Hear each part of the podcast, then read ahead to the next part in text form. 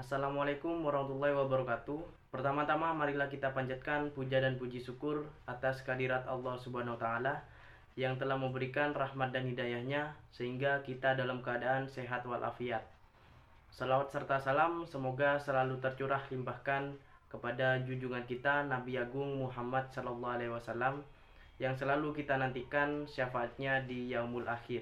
Kebersihan merupakan hal yang penting dalam kehidupan kita. Untuk itu, kita harus menjaga kebersihan di sekitar kita dan di mana pun kita berada. Kita bisa melakukan hal-hal sederhana seperti membuang sampah pada tempatnya.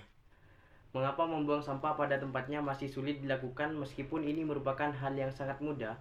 Karena sebagian dari kita masih belum menyadari pentingnya menjaga kebersihan dengan membuang sampah pada tempatnya.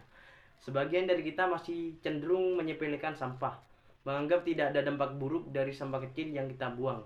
Padahal, dari sampah-sampah kecil tersebut dapat memberikan dampak buruk yang sangat besar. Oleh sebab itu, marilah kita buang sampah pada tempatnya. Kalian tahu dampak apa yang dapat timbul jika kita membuang sampah sembarangan? Saat musim hujan, pintu-pintu air akan dipenuhi oleh tumpukan sampah kita, menyebabkan air sungai meluap dan menyebabkan banjir.